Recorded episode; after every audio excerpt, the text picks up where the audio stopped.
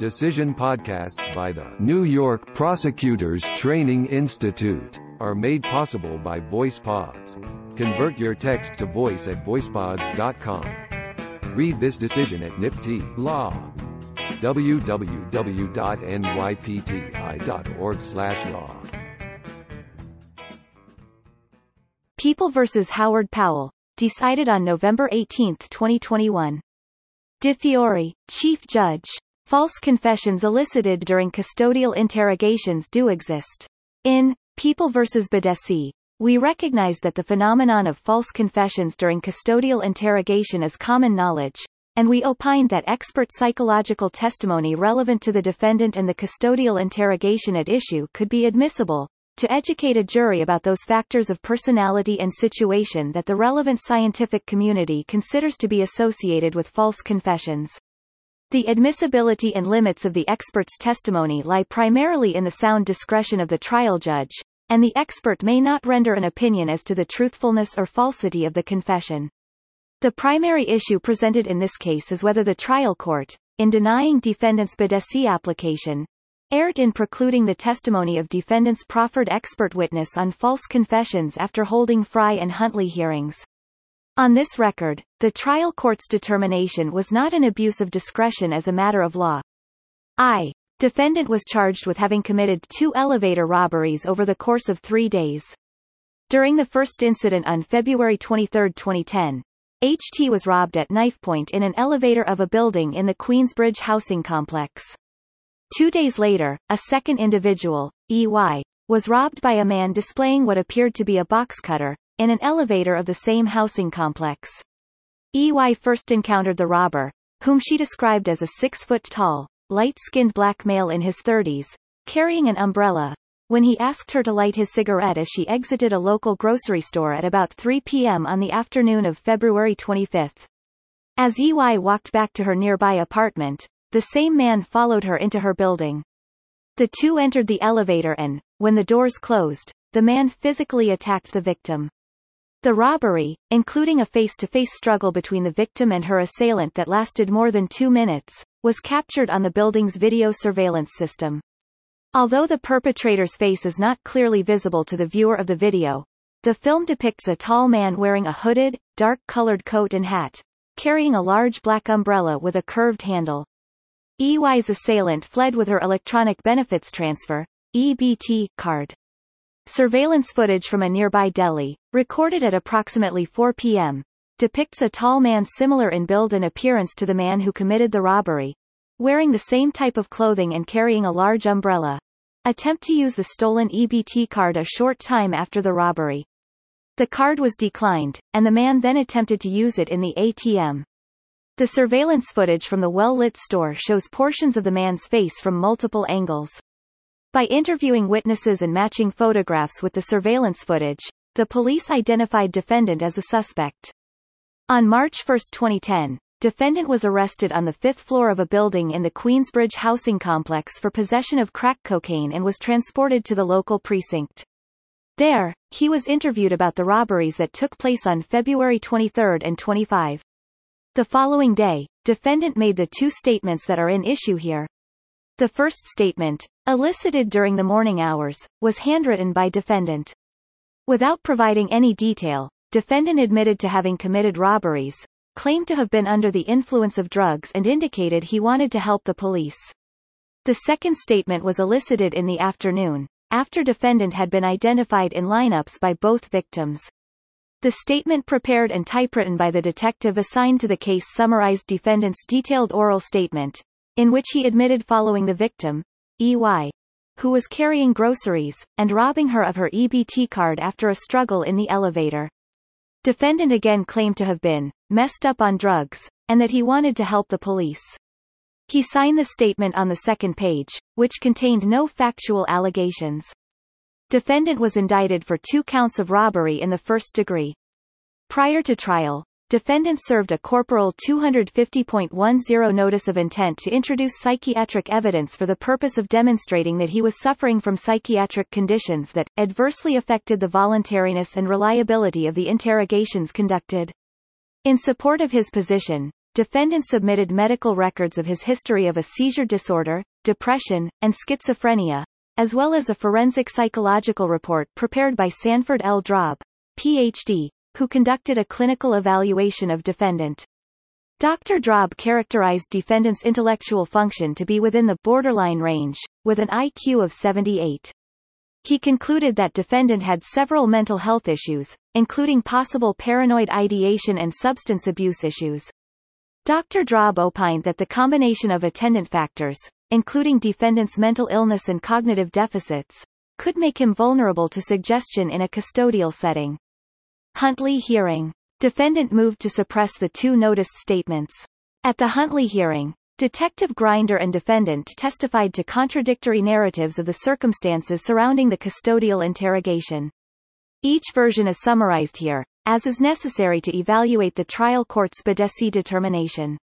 Detective Grinder testified that defendant was arrested at about 2:20 p.m. on March 1. While defendant was held in the precinct's interrogation room, one of his hands was handcuffed to the wall. Grinder, who arrived at the precinct about 2 hours after the arrest, advised defendant of his Miranda rights later that same evening at about 6:30 p.m. Defendant signed and initialed the Miranda card, waiving his rights, but did not make any admissions on March 1. When told his arrest was made in connection with robberies committed in the Queensbridge housing complex, defendant became visibly agitated and denied any involvement. The detective, who intended to conduct lineups the next day, ended the interview. Upon defendant's request, Detective Grinder traveled to defendant's friend's home, where he retrieved 4 bottles of medication prescribed to defendant. The detective returned to the precinct and vouchered the medications. He could not recall whether defendant took the medication. Shortly thereafter, at about 11:50 p.m., defendant was transported to central booking for lodging that night. On the morning of March 2, at approximately 9:30 a.m., Detective Grinder and another detective transported defendant from central booking back to the precinct. Defendant was given breakfast, coffee and a bagel. Defendant's demeanor was now calm, and he agreed to speak with detectives. Miranda warnings were not reissued, nor was the interview recorded. At about 10 a.m., the detectives began discussing the charges and informed defendant that he would be required to participate in lineup identification procedures. Detective Grinder supplied defendant with pen and paper and left him alone in the room where he handwrote the first statement. 2 lineups, each with 6 participants, were conducted on March 2 at 12:30 p.m. and both victims identified defendant. Shortly after the lineups were conducted, and while in the interrogation room with the 2 detectives at about 1 p.m., defendant asked the detectives if he had been identified by the victims. The detectives informed him that he had been identified by both victims and asked if he wanted to make any further statements. Defendant then admitted that he had committed 4 robberies, including the 2 charged here. He asked Grinder to write out the confessions for him, as he was not a good writer, and proceeded to give the second statement orally. Grinder, who did not take any notes, later typed up the confession, which defendant signed on the blank, second page. Detective Grinder testified that he spoke with defendant on and off, the whole day, on March 2 and that he provided defendant a meal from Burger King. He further testified that defendant did not request any medical assistance and did not appear to be experiencing any type of drug withdrawal. At about 8:30 p.m. that night, defendant was returned to central booking. Testifying on his own behalf, defendant gave a very different version of the interrogation events. As to his background, he testified that he had low intelligence, suffered from seizures, and had a history of schizophrenia, depression, and substance abuse. He had been prescribed various medications for those conditions, but the last time he took his medications was at about 8 p.m. the night before his arrest, February 28. On the morning of March 1, defendant ingested heroin and crack cocaine. After his arrest that afternoon, he was feeling paranoid and scared and, later that day, at some time between 4 o'clock and 5 p.m., while he was handcuffed to the wall in the precinct interrogation room, he had a seizure and urinated on himself. He asked Detective Grinder for his medication and Grinder told him that he would not get the medication or medical treatment unless defendant cooperated. Further, according to defendant's testimony, Grinder threatened that if he asked to go to the hospital again, Grinder would make sure defendant did not go before a judge for 4 or 5 days. Grinder then left defendant to go to an outside location to retrieve defendant's medication at approximately 9 p.m. When he returned, Grinder placed the medication at the end of the table in the room, out of defendant's reach. Defendant claimed he received the medication the next day, March 2, but only after he gave the police the handwritten statement, which he denied was truthful. Defendant testified that he only wrote the statement to appease the detective because he was deprived of his medication and food and was scared that he would have another seizure. On cross-examination, defendant alleged that, on the night of March 1, between 7 o'clock and 8 p.m., while in the interrogation room, Detective Grinder hit him in the head 4 or 5 times. Later that night, when he was brought back to central booking for lodging, he saw medical personnel but, other than providing basic history, he did not mention anything about his mental health or seizures because he did not feel that he could tell them what was going on. Defendant, when shown the exhibit of the typewritten, signed confession, repeatedly denied that he made those admissions or that he had ever seen or heard T.H.O. say statements. He testified that, after the lineups, he simply signed the blank second page. Notwithstanding his concession that it was his signature and initials on the Miranda card, he claimed that he did not receive Miranda warnings until about 6 p.m. on March 2, after he signed the second page of the typewritten statement, which contained no factual allegations. The hearing court credited defendant's testimony only to the extent it did not conflict with Grinder's and denied the motion to suppress the statements. Fry hearing. Citing to People v. Bedessie, defendant moved to admit the testimony of Allison Redlich, Ph.D., as an expert witness, to educate the jury on factors that were generally accepted in the relevant scientific community as associated with false confessions. Defendant attached a 12-page report from the highly credentialed Dr. Redlich based on her review of the Huntley hearing testimony, police reports, and Dr. Drob's report.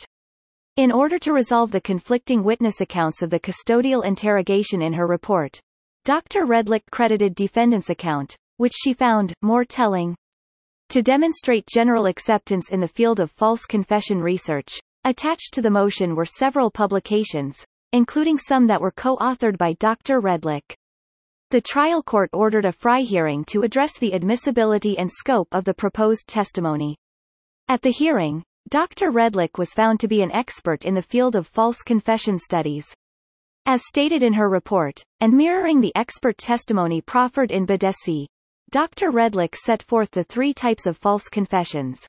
Voluntary, not coerced. Could be offered to protect another or attain notoriety. Coerced compliant, where the suspect's will is overborne. And internalized, through deceptive interrogation techniques, the suspect comes to believe he or she is guilty. She also set forth the paradigm of a series of dispositional and situational factors that have been recognized as contributing to the risk of false confessions. Relevant to the facts of this case, Dr. Redlich identified 3 dispositional factors that defendant displayed, based on his medical reports: mental illness, intellectual disability, and substance abuse. As to situational factors, Dr. Redlich found that defendant was in custody and questioned intermittently for over 24 hours, that his statements evidenced minimization by the reference to his drug abuse, and that the statements admitting to the crimes charged did not provide any information that was not already known to the police. Related to these situational factors, she focused primarily on the Reid technique, a 9-step method of police interrogation based on psychological principles, which she opined was widely used. As part of the Reid technique, the suspect is isolated and confronted with the interrogator's alleged knowledge of his guilt. The interrogator then engages in tactics like presentation of false evidence, minimizing the suspect's responsibility for the crime, or theme development, making the suspect more compliant in offering a confession that mitigates his role. Dr. Redlich opined that these techniques could produce a false confession when employed on innocent individuals, especially where other dispositional or situational risk factors were present. On cross-examination, Dr. Redlich conceded that she was unaware of the type of training, if any, members of the New York City Police Department received in interrogation techniques, but that, even if they were not specifically trained in the Reid technique, all interrogations pretty much follow the same model. She also testified that, in her role as a research psychologist, she analyzed videos of actual interrogations, placed reliance on self-reporting from subjects and reviewed legal cases. When queried as to laboratory studies in her field, she identified a study in which her team interviewed defendants in the criminal justice system, including inmates in the Santa Clara County Jail who had confessed to crimes, whether truly or falsely, based on their self-reporting, about their experiences with interrogation. The subjects all had mental illness and 86% of them had a known serious mental disorder. They were paid for their cooperation and, without the presence of counsel, were asked whether they had ever confessed to or pleaded guilty to a crime they did not commit. No measure was taken to ascertain if their self-reports were true or false.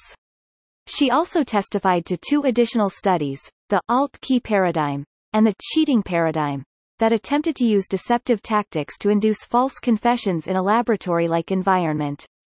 She conceded that the alt-key study was flawed and no longer used, and that the cheating paradigm was distinguishable from police interrogation. Dr. Redlich noted that laboratory studies in the field of false confessions are not akin to the analysis done in other scientific fields, such as DNA evidence, where the tests conducted pursuant to an accepted methodology can be replicated to achieve the same results. Laboratory studies in the field of false confessions are likewise distinct from studies done in the field of misidentification, as there are practical difficulties and ethical considerations in recreating the circumstance of a real-life custodial interrogation in a laboratory setting. She further acknowledged that, as to the laboratory studies in her field, there are issues of external validity and the ability to translate the results to the criminal justice system. Following the hearing, the court denied defendants' request to call Dr. Redlich as a witness at trial, finding that, based on the evidence presented, defendant failed to meet his burden of establishing that Dr. Redlich's testimony in the area of false confessions was readily acceptable in the scientific community. The court deemed the showing that the phenomenon of false confessions exists and that interrogation tactics may increase the likelihood of same insufficient to sustain this burden. The court found Dr. Redlich's testimony, in many respects, unpersuasive, and noted her failure to establish a known or potential rate of error and her lack of personal knowledge of the circumstances of defendants' confessions. The court also referenced Dr. Redlich's strong reliance on the three laboratory studies to form her opinions, noting that the alt-key study had been discredited and that the cheating study was inapplicable. Significantly, the court observed that defendant failed to establish that his statement was induced by any of the factors outlined in Bedessie. However, recognizing that defendant may possess the dispositional characteristics identified in Bedessie, the court left open the possibility that a different expert could testify, one who had personal knowledge of defendant's medical history and the circumstances of the case that may have led to a false confession. At the next appearance, the court explained that it did not dispute that the science may be there with respect to false confessions, but that it did not think Dr. Redlich was the proper witness to educate the jury about the phenomenon, given, in part, her testimony that some of the studies on which she relied had since been disavowed. The court clarified that its decision was based on its determination that Dr. Redlich lacked the necessary expertise, rather than the fact that she had not interviewed defendant. Defense counsel then advised the court that he did not intend to call Dr. Drob, the psychiatric examiner whose report on defendant's dispositional factors was relied upon by Dr. Redlich, because defendant was competent to testify at trial as to his own mental conditions. At trial, defendant's testimony as to the circumstances of his custodial interrogation was consistent with the testimony he gave at the Huntley hearing. He testified that his first handwritten statement, which contained no detail linking him to any particular robbery, was coerced, given by him in an attempt to escape the interrogation and get his medication. He testified that he never made the second detailed, typewritten statement and maintained it was wholly manufactured by Detective Grinder. He further claimed all the statements were elicited before he was advised of his Miranda rights. The victim, E.Y., testified at trial and identified defendant as the robber. During cross-examination, defendant elicited inconsistencies between the description she provided to police and his physical appearance. In particular, he was 6 feet 4 inches tall as opposed to 6 feet, and was significantly older than her description of the perpetrator. Defendant also testified that he was missing 12 teeth in 2010, a circumstance that was not noted by the victim. The surveillance footage from the elevator and the deli were admitted into evidence and played for the jury. as required by constitutional law in cases where the voluntariness of a statement is placed in issue at the trial. See Jackson v. Dino. People v. Graham. The jury was instructed that, before they could consider defendant's statement as evidence, they had to find the people proved beyond a reasonable doubt that it was voluntarily made. This instruction required the jury to find that defendant received, understood, and waived his Miranda rights, or the statement must be disregarded. The jury was further instructed that they must determine whether any statement was obtained by improper conduct or undue pressure, factoring in such dispositional factors as defendant's intelligence and his physical and mental condition, as well as situational considerations such as the length of time defendant was questioned and the treatment he received from the police during that time. The court also gave the jury an expanded eyewitness identification charge, including a charge on cross-race effect. See People v. Boone. The jury convicted defendant of robbery in the first degree. Defendant then pleaded guilty to an additional count of first-degree robbery to resolve the count of the indictment involving the robbery of H.T., which had previously been severed. The appellate division affirmed, holding that it was a provident exercise of discretion for Supreme Court to deny defendant's motion to present expert witness testimony on the phenomenon of false confessions because defendant failed to demonstrate the proposed testimony was relevant to the circumstances of his case. A judge of this court granted defendant leave to appeal. 2. The admissibility and scope of expert testimony are subject to the discretion of the trial court. See People v. Lee. Limiting our scope of review to whether the determination to exclude the proffered expert testimony was an abuse of that discretion as a matter of law. Here, the court was required to determine, under Fry, whether the proposed expert opinion testimony was based on principles and methodologies generally accepted within the relevant scientific community. In addition, even where based on reliable principles and methods, an expert's opinion may be precluded if it presents too great an analytical gap between the data and the opinion proffered. Cornell v. 360 W. 51st Street Realty, LLC. It is well settled that the inquiry under Fry is separate and distinct from the admissibility question applied to all evidence, whether there is a proper foundation to determine whether the accepted methods were appropriately employed in a particular case. People v. Brooks. Quoting Parker v. Mobile Oil Corp.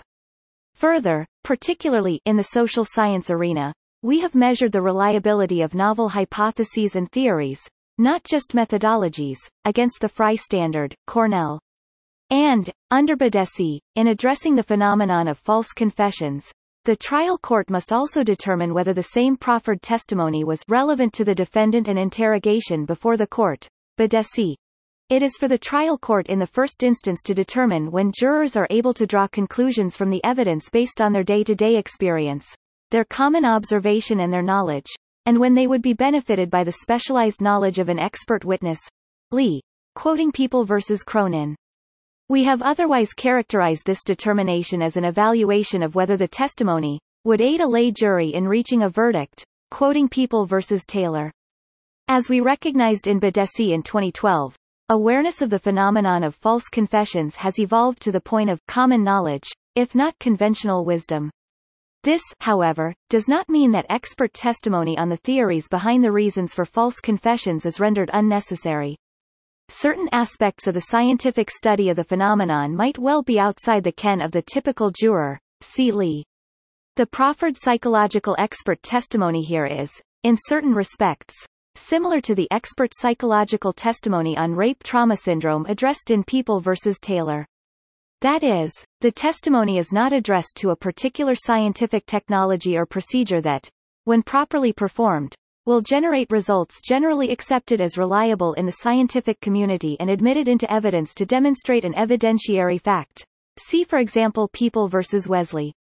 Rather, it is meant to be used as an informational tool to educate the jury on the causal connection between relevant factors and false confessions outside their ken, and to do so without opining on the particular facts of the case.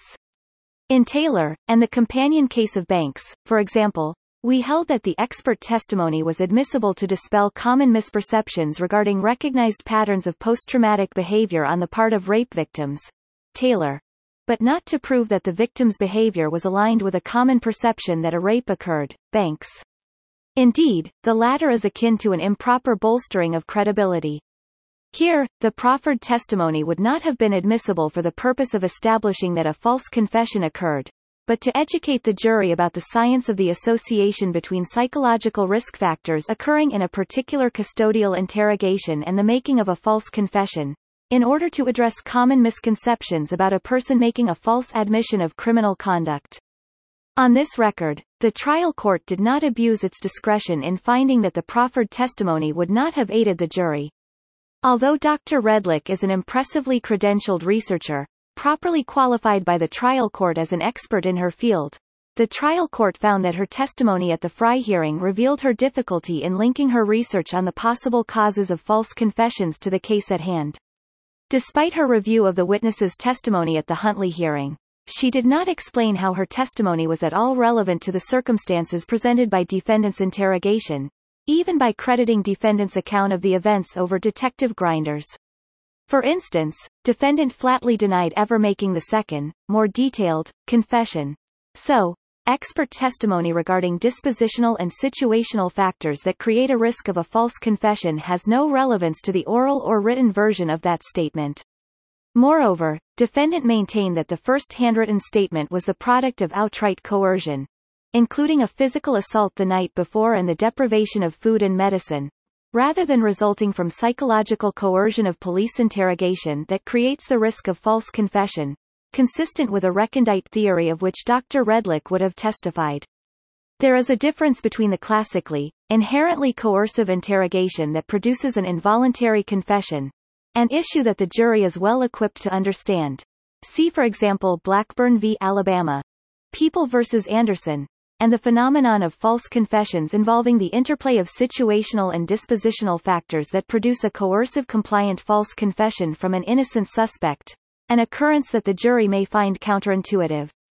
Dr. Redlich's written report and her hearing testimony covered a broad spectrum of situational factors, some of which required no explanation to a jury, and others of which had no relevance to defendant or the totality of the circumstances of his interrogation. Dr. Redlich did not anchor her testimony to a possible version of the custodial interrogation as set forth in the Huntley hearing testimony. Rather, she broadly stated that the basic tool of psychological tactics inherent in an interrogation is employed in all human interactions to obtain compliance, a statement entirely consistent with the common sensibility of the jury to discern the effects of the interaction between defendant and the police, absent some extraordinary factor. She then focused heavily on the 9-step Reid technique, which she presumed was used in the case. As the opinion in Miranda makes unequivocal with its detailed exploration of the Reid technique, our law has long recognized these specific stratagems may compel the suspect to merely confirm the preconceived story the police seek to have him describe. At bottom, actual evidence that the Reid technique was used in the interrogation is a necessary predicate for any opinion to be probative evidence on that subject. Dr. Redlich also emphasized situational factors that did not exist in this case, such as sleep deprivation, lying to innocent suspects, presenting false evidence to convince the suspect it is no use to deny culpability, and contamination, where the police, and not the defendant, are the source of the information set forth in the confession.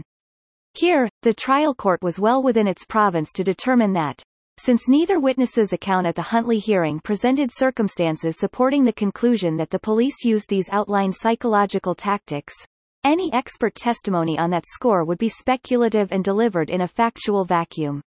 Notably, no evidence elicited at trial changed this equation to provide any basis for a renewal of the proffer.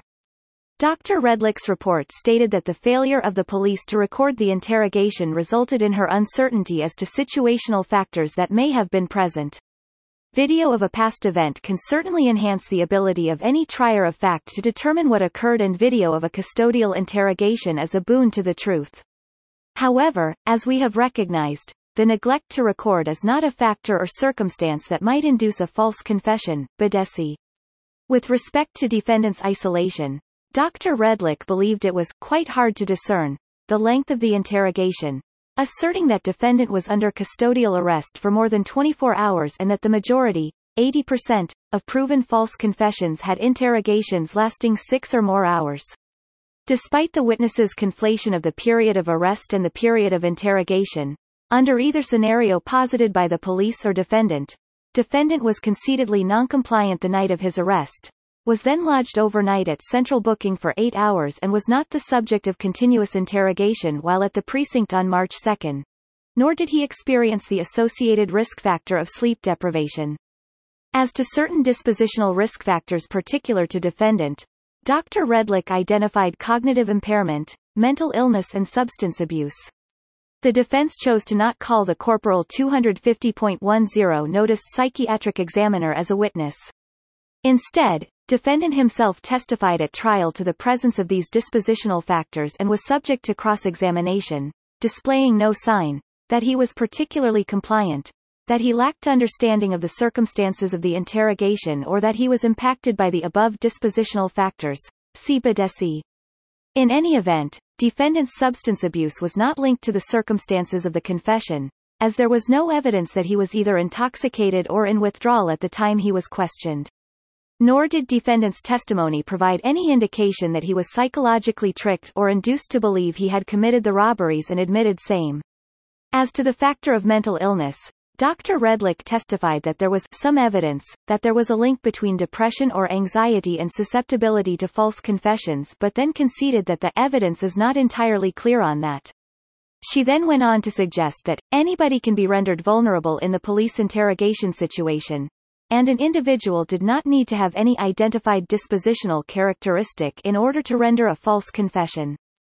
The thrust of Dr. Redlich's testimony was that the presence of dispositional factors may be causally linked to false confessions because they may make a vulnerable individual more susceptible to a wide variety of situational factors in the inherently coercive setting of the interrogation. Relying on the research in her field, the witness noted there is no prevalence rate in the millions of cases where a confession occurred, but approximated that 15% to 20% of the 1,300 documented wrongful conviction cases involved a false confession. In addition, a study in the White Paper, analyzing 125 cases of proven false confession cases in the United States between 1971 and 2002, found that 63% involved defendants who were under the age of 25. See Law and Human Behavior, a dispositional factor of substantial import. Yet, the witness did not account for defendant's age, 51, or his criminal history in relaying these percentages, despite the need at the hearing to demonstrate causative factors in false confession cases she studied. Underscored by Nisi Prius, her own testimony expressed significant uncertainty as to the applicability of laboratory-like studies to real-life custodial interrogation and was not particularly probative of what actually occurred in this case. Although Dr. Redlich's testimony may have been informative, the speculative nature of the testimony and the lack of relevance to the particular circumstances of defendant's interrogation presented the risk that the jury might have been confused or misled, rather than aided, by the testimony. See for example People v. Seferro. The jury should not be encouraged to make a determination in a factual vacuum, that is to say, without evidentiary basis whatsoever, United States v. Red Lightning. Expert testimony on false confession generally should not be permitted in the absence of evidence that interrogation techniques likely to extract a false confession were employed. The trial court properly recognized that proving false confessions occur is not the equivalent of accepting Dr. Redlich's broad, unmoored testimony on the science of false confessions, and given her difficulty in explaining the external validity of the studies, her imprecise testimony was insufficient to sustain the burden of establishing general acceptance of the psychological principles she was advocating. Contrary to the dissent's suggestion that the Fry hearing curbs the court's discretionary power in allowing an expert to provide educational background to help the jury better understand the risk factors associated with a psychological phenomenon, as we held in Bedessie, the trial court may not abdicate its responsibility to determine the relevancy of the proffered educational testimony to the particulars of the individual case, to wit, defendant and the interrogation before the court. Further, our precedent is clear that a Fry hearing is not the end of the court's determination, and the admissibility of social science evidence is a question for the trial court. We do not equivocate as to the existence of the phenomenon of false confessions or the evils that can result from the interrogation atmosphere, Miranda. Nonetheless, the scientific principles involve more complexity than the general conclusion that false confessions do occur, and the expert is supposed to articulate those principles so a jury can apply the information to the actual evidence in the case, not merely speculate in the absence of that evidence. We therefore hold that there is no abuse of discretion when the trial court disallows expert psychological testimony as to false confessions when it is not relevant to the circumstances of the custodial interrogation in the case at hand. 3. The remaining issue for our review is whether it was an abuse of discretion for the trial court to deny defendants' motion to admit expert testimony in the area of eyewitness identification. Prior to trial, defendants sought to admit the testimony of Nancy Franklin, Ph.D., to explain factors affecting the reliability of eyewitness identification, as both robberies involved single witness identifications, made after a brief encounter with an armed stranger of a different race. The court granted the use of an identification expert in the severed trial relating to the robbery against HT but denied the request in the trial of the robbery here at issue, because the identification by EY was corroborated by defendants' statements as well as the surveillance footage. There was no abuse of discretion in the court's determination. The evidence against defendant at trial did not turn solely on the accuracy of the witness's identification, but was corroborated by the surveillance video and defendant's statements, see Legrand. In light of our determination, it is unnecessary to reach defendant's remaining argument. Accordingly, the order of the Appellate Division should be affirmed. Decided November 18, 2021. Decision podcasts by the New York Prosecutors Training Institute are made possible by VoicePods. Convert your text to voice at voicepods.com. Read this decision at NYPT Law. www.nypti.org/law.